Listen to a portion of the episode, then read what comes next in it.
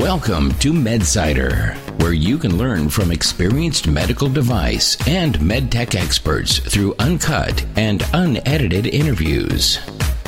Now, here's your host, Scott Nelson.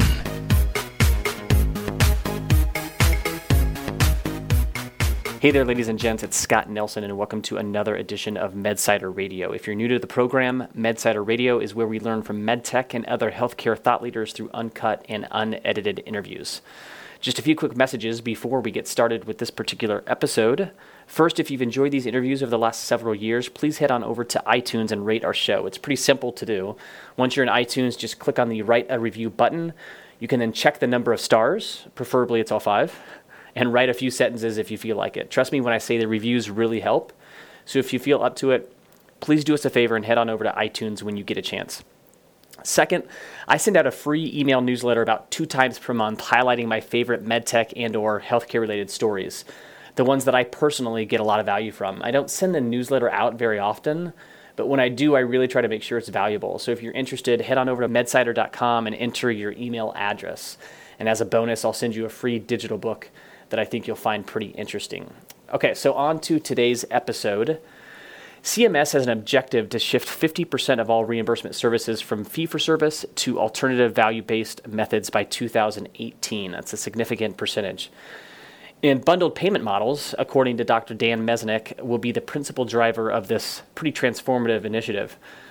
But this stuff is kind of confusing. You know, you've got programs like the Comprehensive Care for Joint Replacement, Medicare Access and CHIP Reauthorization Act, MIPS versus APM. I mean, the list goes on and on. So, how do you begin to understand it all? And if you're a leader within your medtech or biotech organization, how should you begin to prepare your company for the future? So, to help answer some of these questions, I invited the aforementioned Dr. Dan Mazanec to join MedSider Radio. Dan is currently the Chief Medical Officer for Dorsata, but prior to joining Dorsata, Dr. Mazanec was the Associate Director of the Center for Spine Health at the Cleveland Clinic. Board certified in internal medicine and rheumatology, Dan led the development and implementation of the spine care path across the entire Cleveland Clinic health system. Here are a few of the things that we're going to cover in this interview. How did the original concept of bundled payment model start and what was the original intent? Two early examples of bundled payments from the 80s and 90s the shifting financial risk in healthcare and why care coordination will be so important, what the Medicare Access and CHIP Reauthorization Act, or otherwise known as MACRA, what that means for healthcare, and really more specifically, the two paths to reimbursement for physicians, MIPS versus APM. Those are the two paths that we'll cover in this interview. And in regards to really this overarching concept of bundled payments and reimbursement, what are the top two to three things that medtech companies need to consider right now? All right, so without further ado, let's get right to the interview. Dan, welcome to the MedSider program. I appreciate you coming on. Oh, my pleasure.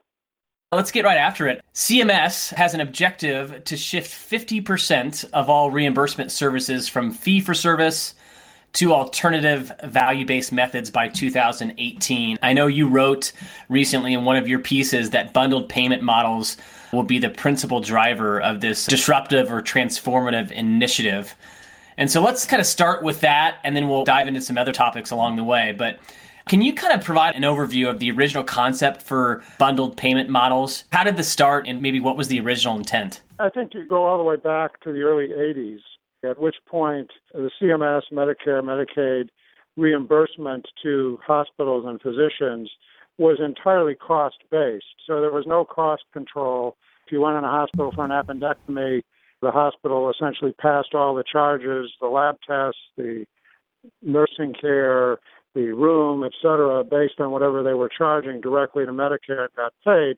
And what Medicare was seeing was a tremendous increase over a period of just a few years. I think the costs Uh, Medicare costs to reimburse for that type of care had increased more than 50%. I think it was approaching 80%. So in 1983, Medicare introduced so-called diagnosis related group or DRG concept, which said we're not going to pay you for the hospital for individual costs. We're going to pay you by diagnosis. So they came up with about 500 different diagnoses. And for example, an appendectomy, now the hospital got a fixed amount of money which obviously capped the exposure of Medicare or CMS. And it forced hospitals, effectively forced hospitals to bundle all the charges associated with that procedure. And if the hospital was successful and came in, the actual cost of the appendectomy was $2,000, the hospital had a $1,000 profit or margin. On the other hand, the hospital was at risk if their costs obviously exceeded that figure. So I think that was where the original concept of bundling comes from. Medicare essentially made hospitals bundle all their charges for a, set fee. And the, clearly, the original intent of the program was to reduce cost. Later, and not too much later, and for all fairness to Medicare, they added uh, really the phrase preserve cost and preserve quality. And now I would say, as bundling has evolved, now I would say that they're not only controlling costs, but they're actually improving quality in a so called value based system. Other than DRG, some physician groups, a good example is the surgical global package. So, sometime in the 90s, Medicare started paying surgical fees in a global package. So, this is not the hospital now, this is the surgeon would get a set amount of money for all the care associated with a procedure, beginning with first day in the hospital or the first pre-op day through the surgery and anywhere from 10 to 90 days afterwards. That model is still out there today. And so all irrespective of how many visits a person had to make to the surgeon, the surgeon had to take the person back to the operating room. There was a single set fee and our so-called global fee for that set of services by the surgeons.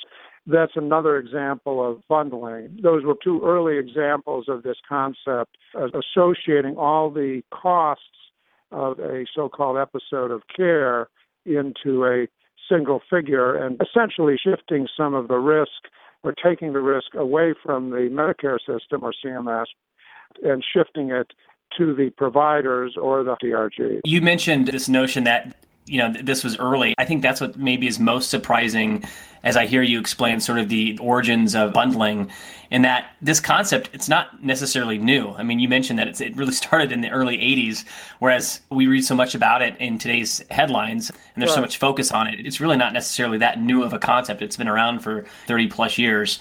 Now, having said that, before we get into newer models like the comprehensive care for joint replacement, CMS has changed bundling quite a bit over the past few years. Can you quickly kind of highlight that for us? There are really two trends, I would say, that CMS has focused on in the last several years. And really, these trends were accelerated with Affordable Care Act in 2013. But the two trends really are folding physicians' costs into the hospital as well. So, as I said, DRGs reflected hospital costs, but they did not include professional fees for the physicians caring for the patient in the hospital.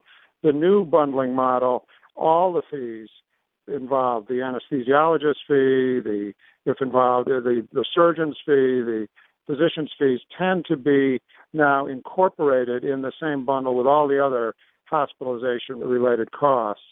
Other major trend is the definition of an episode of care, which for DRG purposes was related to a single period in the hospital. Now the episode of care really extends through the hospitalization into the post acute phase of care. So, really going up to 90 days after discharge. So, for someone hospitalized, for example, a total knee replacement, that episode of care begins with admission into the hospital and extends after discharge into rehabilitation and any post acute care all the way out to 90 days. So the bundle now involves the whole continuum of care and involves both the doctors as well as the hospital or healthcare organization.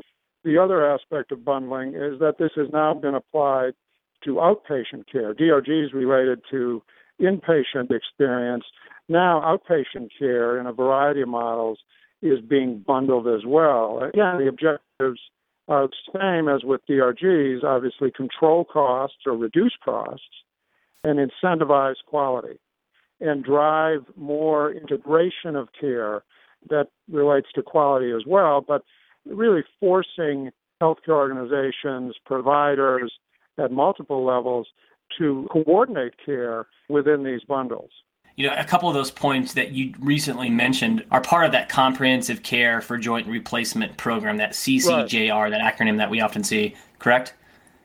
That's correct. What's different about there, there's some differences, but basically that program, briefly, is for people, for patients who are going to have either knee or total hip replacement surgery. And this program actually is just being introduced, and the rules were just rolled out literally this year. But this program involves 800 hospitals. Unlike some of the other bundling projects, which you could look at as pilots or experiments, so to speak, the CCJR, or Comprehensive Care for Joint Replacement Program, is mandatory for these 800 hospitals. As I said, for hip and knee replacement, which is a big uh, ticket item. You know, there's 400,000 hip and knee replacements a year. Hospitalization alone is probably upwards of seven, eight billion dollars, and there's a lot of variability in costs. So what CMS has said is all the care for your joint replacement from day of admission through 90 days, meaning the surgeon, the hospital, the physical therapist, the home care, the rehab facility if required, all of that care is bundled together and a targeted price is set based on historical data. And the total, uh, totaling up the costs, is done sort of after the fact. But if the hospital or this organization comes in under target, they will get some, obviously, there's an incentive there. They get some money back, a give back. On the other hand, if their cost of providing the care throughout the whole spectrum of care exceeds the target, then there will be a penalty, and the hospital or organization will have to give money back. So it's really bundling of multiple providers, physicians, across a whole continuum of care. The goal is to obviously reduce cost, and it will certainly drive better coordination of care. It certainly should if the organization expects to be successful. Sure. That's why, you know, this concept of reducing readmissions for hospitals is so right. important because that's such an expensive event for, you know, if a patient is going to be readmitted into the hospital and as part of that 90 day window, as you mentioned, it can be so expensive for the hospital. They're going to miss their economic targets. Right. Is that right? right. That's absolutely right. Yeah. So what the healthcare organization has to do is in the hospital it certainly has to make sure that complications are avoided. I mean, joint replacement, a big complication is DVT, a blood clot in the leg, very common after knee replacement, less so after hip replacement.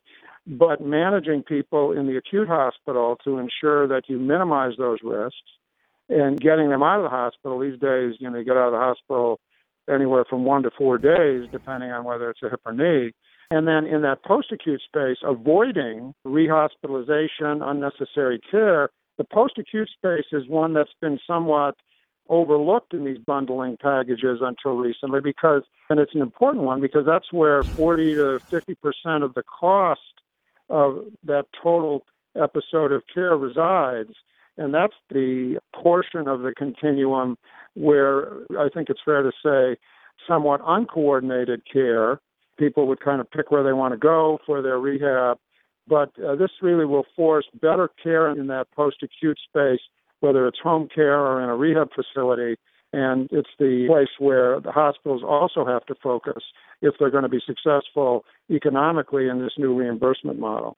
Got it. And you said, just to confirm, you said 50% of the cost is going to be in that post, that acute post care phase, yeah, correct? Depending on the nature of the procedure you know, for example, hip replacement, just uh, to contrast with hip and knee, hip replacement surgery, very little rehab is needed. Most people have a hip replacement and are kind of rehabbing themselves at home. They may need some home care, but that's a lot cheaper than having to go to a rehab facility for a week or two.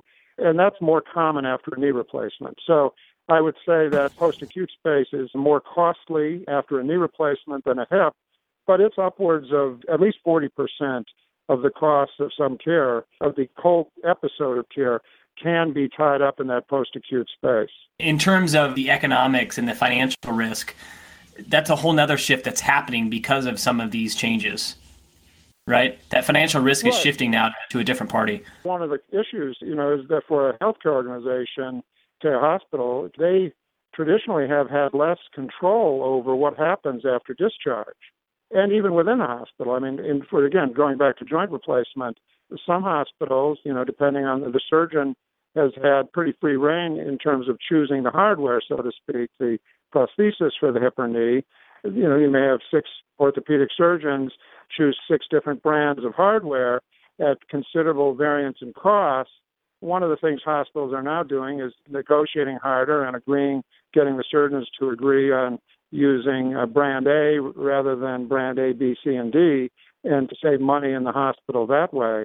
There are ways to control costs that the hospital are beginning to exercise, but the idea of managing that post acute space where you may have physical therapists who don't work at the hospital, who are in private practice. You may have a rehab facility that's not necessarily within your system. It's a little harder to control and coordinate the care in the post acute space, and that's where the information highway, as I like to call it, the electronic medical record, uh, sort of serves as the backbone because these handoffs, the so called handoff from the hospital to the uh, rehab facility or to the home care or to the physical therapist, transferring information and keeping communication open between the surgeon and the therapist after discharge is critical to success in this new uh, reimbursement world. I can definitely see the importance of, you know, that health IT would play in solving for some of these, you know, these care coordination challenges, especially post procedure. So let's talk about that more specifically. How there are a couple things that come to mind when we really focus on that point of health IT being able to help facilitate or overcome some of these challenges that hospitals and other healthcare providers will encounter. I think really uh, this is, and we'll talk maybe more about some uh, some other aspect later. But I think in terms of these models, the bundling model, for example, information, the, the again the information highway is what's going to be the glue, meaning the EMR that will really hold together these various components of that episode of care. So it really has to be, you have to have all the providers in the loop so that you can track and record data, events, provide practice, clinical decision support within the hospital and after. So I mentioned the blood clots, you know, there's good evidence based medicine that needs to be built into a smart EMR that helps clinicians make the right decisions in the hospital to keep those complications down and reduce the length of stay, which is very, the length of stay is a critical cost driver. And then the EMR has to be able to guide the post acute care, the, the home care nurses, the rehab doctors or providers in maintaining continuity of care and avoiding errors in those handoffs. The repository of information, whether it's the drugs the patient is on or what the other comorbidities are that whether it's diabetes or hypertension that need to be managed to avoid those visits to the ER or rehospitalizations in the worst case scenario are really glued together by the EMR. For example, one of the things that attracted me to Dorsata was the fact that Dorsata is kind of a unique information technology company in terms of building very user friendly interfaces that sit on top of the EMR and really engage clinicians because one of the things that we certainly have seen in the post acute space is that some of the documentation requirements and in the hospital as well are unwieldy and the decision support isn't there. So EMR has to have a user friendly interface, so to speak, to engage the clinicians, to collaborate, to cooperate, and really ensure the best possible outcome. I mean, I think the other thing that I would say is that there's likely going to be a significant role for telemedicine in the post acute space. So there was just a study looking at telemedicine from the standpoint of behavioral health in people just discharged after a heart attack, a myocardial infarction. This study showed tremendous benefit in terms of reduced rehospitalizations, reduced ER visits, and a almost million dollar saving in this particular study costs as a result of those reductions based solely on a telemedicine intervention in patients who had just been discharged. So I think telemedicine will be used to help manage the post acute space increasingly to uh, provide better care, but also to save money. And that's going to be critical, obviously, in the new healthcare world. And on that note, you mentioned Dorsata, where you're at currently. I would encourage if you're interested in these topics, if you're interested in learning learning more about them, Dan posts quite frequently to the Dorsata blog. That's D O R S-A-T-A, dorsata.com, and just go to the blog. You'll see it there in the top portion of their navigation on their website. I would encourage you to check out a lot of those posts. They're really, really good, very informative. And if you're thinking, well, this stuff is great, but I don't really use it that much, or maybe I don't have an, you know, necessarily an interest, I would encourage you to take a step further because you know, if you're at a med tech company, your end customers are most likely hospitals or healthcare providers, right, in general. So this is the kind of stuff that they're thinking about right? This is what's on their radar. And so if you can speak to them intelligently about what matters to them, you'll probably be a lot more effective in communicating. So I, would definitely encourage you to check it out. So, Dan, before we move on to a couple of these other programs that fit under this bundling sort of umbrella, anything else to add that you think is worthy of mentioning with respect to the, the CCJR, the Comprehensive Care for Joint Replacement Program?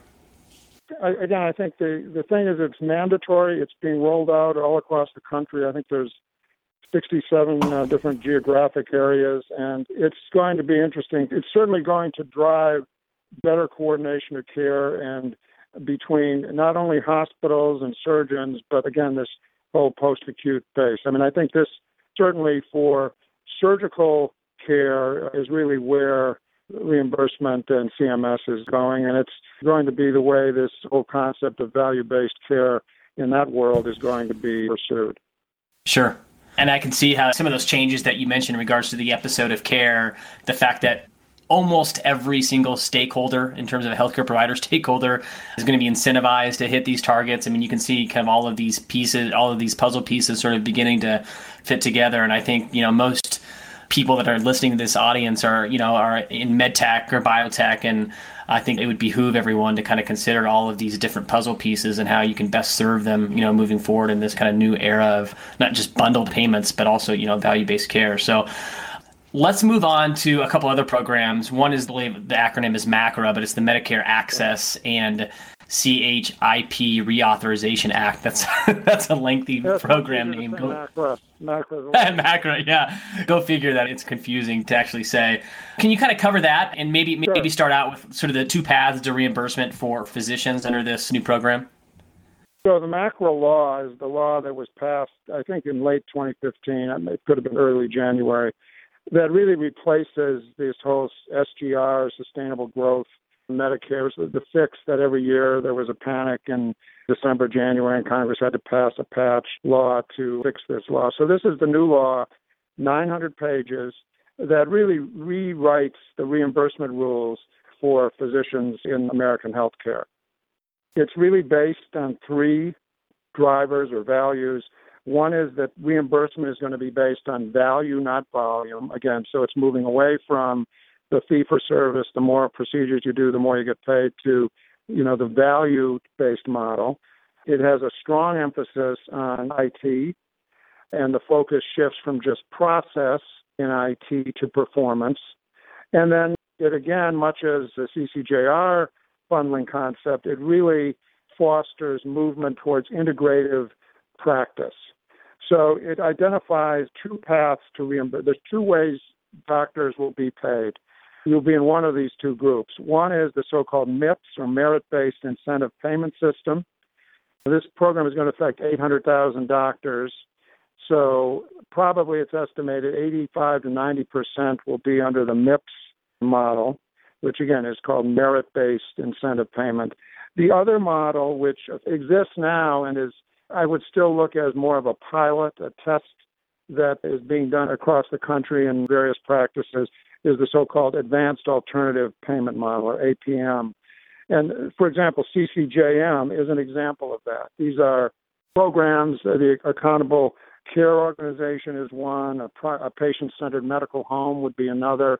These are, again, I think it's fair to say, pilots where CMS is saying, you know, we're going to reorganize care, say in a patient-centered medical home where there are multiple specialists, physicians, social workers, behavioral specialists, nurses, nurse practitioners who provide care to a population of patients in, again, coordinated care, you might say, with the same goals of reduction in cost and improvement in quality. But these are the two paths to reimbursement under the MACRA law.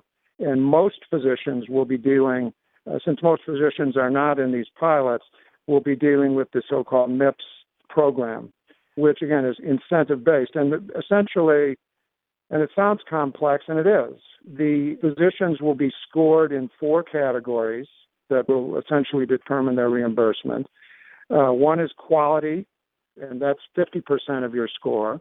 Quality measures, which now there's a myriad of them. Uh, actually, one good thing about MAC, one one important thing about MACRA, which is certainly good from the physician's perspective, is to reduce and standardize to some extent and give and physicians some input in the selection of these quality metrics. One of the major complaints of physicians is that there's just uh, so many quality metrics they have to report on, and they differ from payer to payer, and there's an effort to standardize those and reduce the number. But 50% of your score is quality.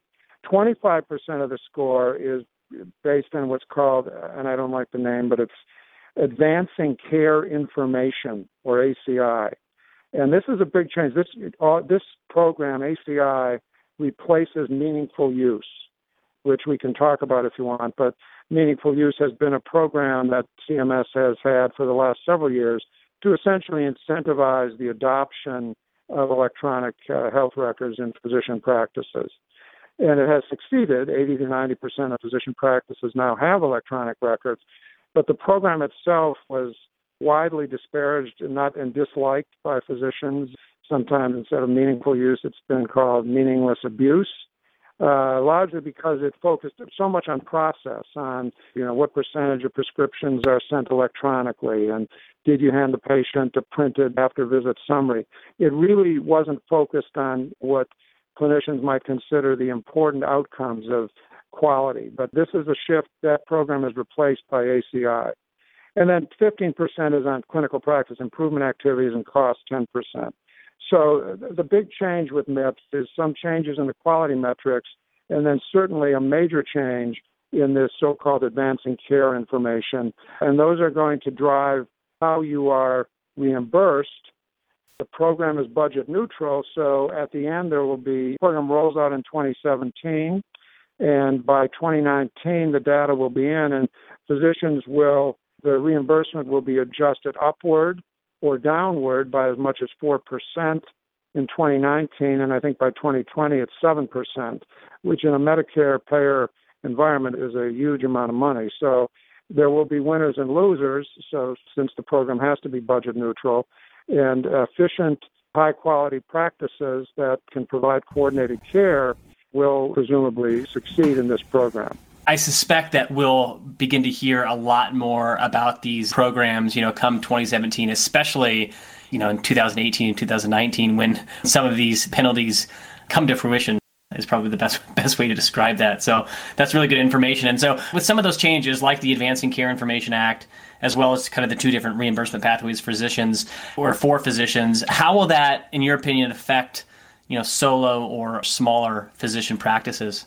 when this was published a month or so ago, maybe six weeks ago, that was the immediate reaction was a lot of outcry about smaller and solo physician practices. So practices, solo physicians or practices up to seven, eight physicians, in the law itself, in the 900 pages somewhere, is a table that uh, CMS itself projecting that 87% of solo practices face negative adjustments in reimbursement totaling up to $300 million.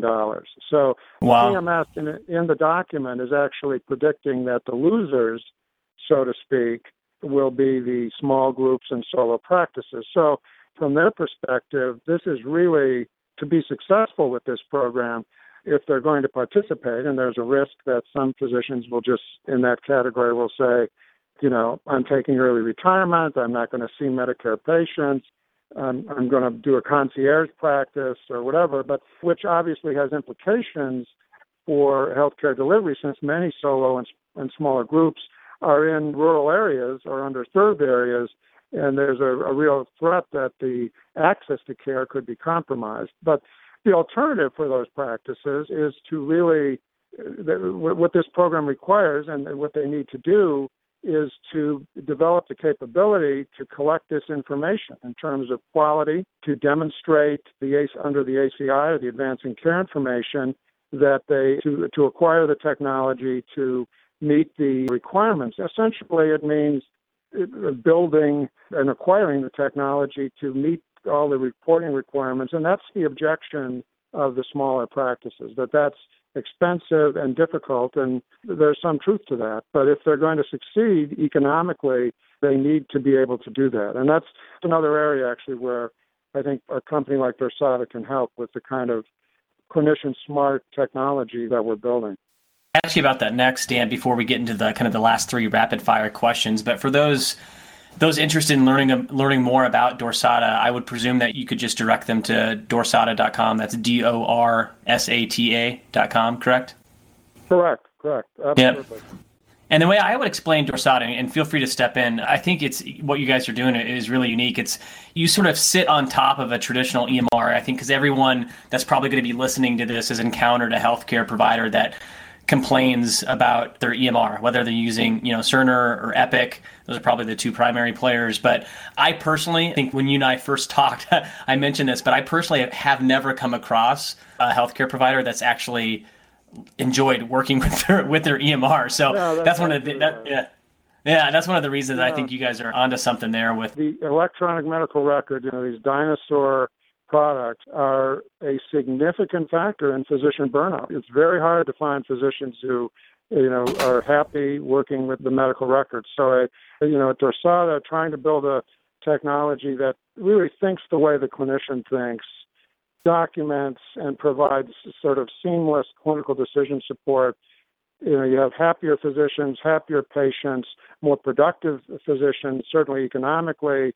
Uh, you give time back to the doctor and the patient because the patients don't like a record where you're clicking away and staring at a computer screen. So the Dorsata interface is really very slick, and that, these are some of the things that, that when I left the clinic attracted me to Dorsata. I think uh, take a look at the website. Yeah, sure. And if you're not a ideal customer for Dorsata, I would definitely encourage you to to take a look at their blog. It's highly informative, the trends that are happening right now within healthcare. So, regardless, you know, definitely check out dorsata.com and at the very least learn a little bit more through the articles that Dan posts there.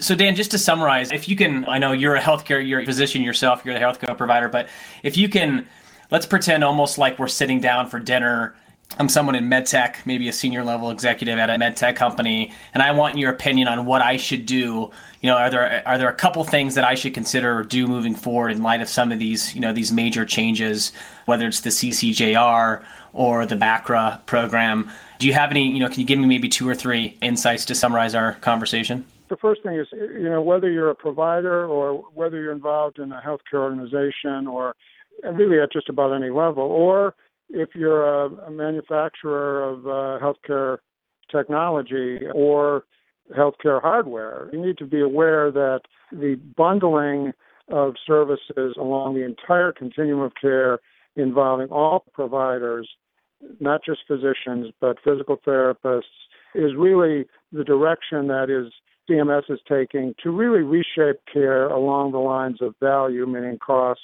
quality over cost.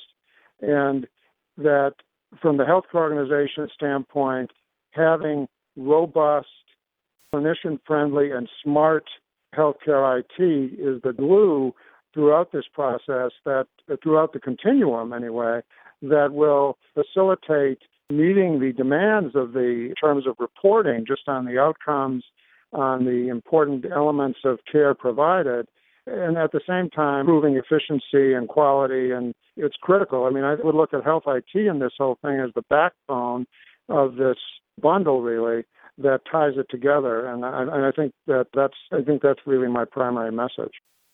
Very good. Let's finish off with the last three rapid fire questions. Now, the questions are rapid fire. Your answers don't necessarily have to be the same, sure. in, you know, in the same fashion. But let's start out with number one. What's your favorite nonfiction business book? You know, I would have to say and it's not a new book, and it's really relevant to what we're talking about. It's Redefining Healthcare by Michael Porter. You know, Michael Porter is a Harvard professor, economist, whose book, I think it's probably now close to 10 years old, and I've actually gone back and reread some of it.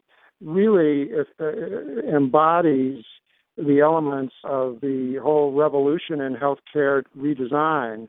Uh, many of his concepts have been adopted, adopted in the Affordable Care Act, have been adopted by CMS, and it's really a, critical, very important book from the standpoint of the business of healthcare and redesigning healthcare. The title of that is re- redefining or redesigning.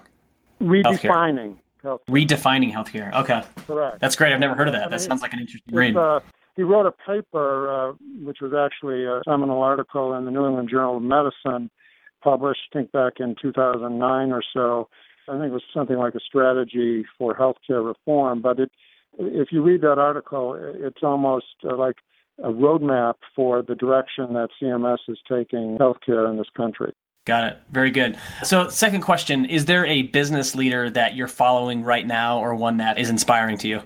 I'd be very provincial. As you know, I was at the Cleveland Clinic for more than 30 years, and I would say that the uh, business leader that I would reference is actually Toby Cosgrove, who was and is the CEO at the Cleveland Clinic. I mean, he's a heart surgeon who became CEO maybe, I don't know, 10 years ago, but amazingly insightful and innovative CEO, visionary. I mean, I think he, from the health IT standpoint, he was several years ahead of the game uh, certainly from this whole focus on value based care and on patients first. I mean, a lot of this is business. You can't forget that the center of it all is the patient. And uh, Toby, uh, just to give you a brief example, several years ago, uh, recognized that access to care was a big problem. I mean, it's not that that's a new idea, but his answer was somewhat disruptive. He said at the Cleveland Clinic, a huge organization where people sometimes were waiting two, three months for an appointment.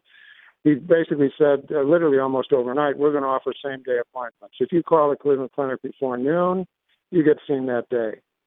And he said, this is the way it's going to be and make it happen. Uh, wow. And I mean, it was a very, I can tell you from my perspective, as a lot of people said, what, it's impossible. We can't do that. How are we going to do this? But the bottom line is, I think the last time I heard it, I know it's much higher now. There were more than a million same-day appointments scheduled since he instituted this a couple years ago. So tremendous. I mean, he's just a very out-of-the-box, savvy, innovative CEO. That's great.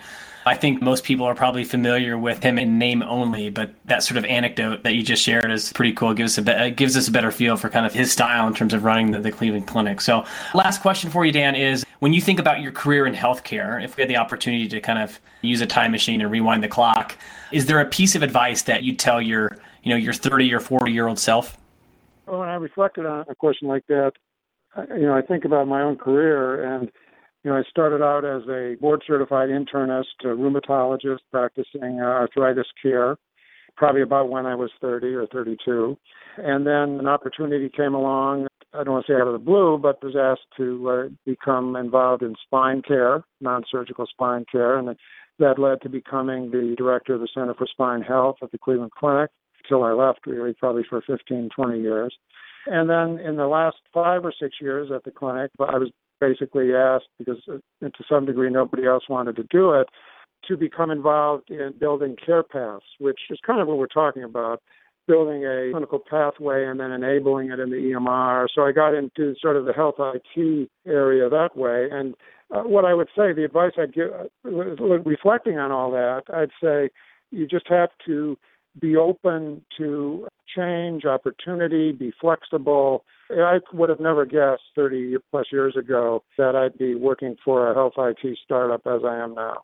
It was really a matter of being flexible, willing to take on challenges, and not be locked in a box and be inflexible. I mean, I think that's probably the best advice I would give myself yeah, uh, that's uh, that's good stuff. Well, I can't thank you enough, Dan, for coming on the program. I'll, as I wrap this up here, I'll have you hold on the line. But again, for those listening and that want to learn more about the topics that we just discussed, I would definitely encourage you to check out the Dorsata blog. That's I'll link to it in the show notes for this particular episode. But dorsata.com. That's D O R S A T A.com click on their blog and Dan posts articles, you know, fairly frequently and that are really, really good. It's not a boring read at all. They're actually really, they're just really informative informative. He's uh, got a knack for explaining things in an easy to understand fashion. And if you got an interest in Dorsata, just check out the product. It was pretty cool. It really would help us out if you go to iTunes and give us a rating. That just helps in terms of raising the overall visibility for this radio podcast. So that's it for now. But again, thanks for your listening and attention. Until the next episode of MedSider, everyone, take care.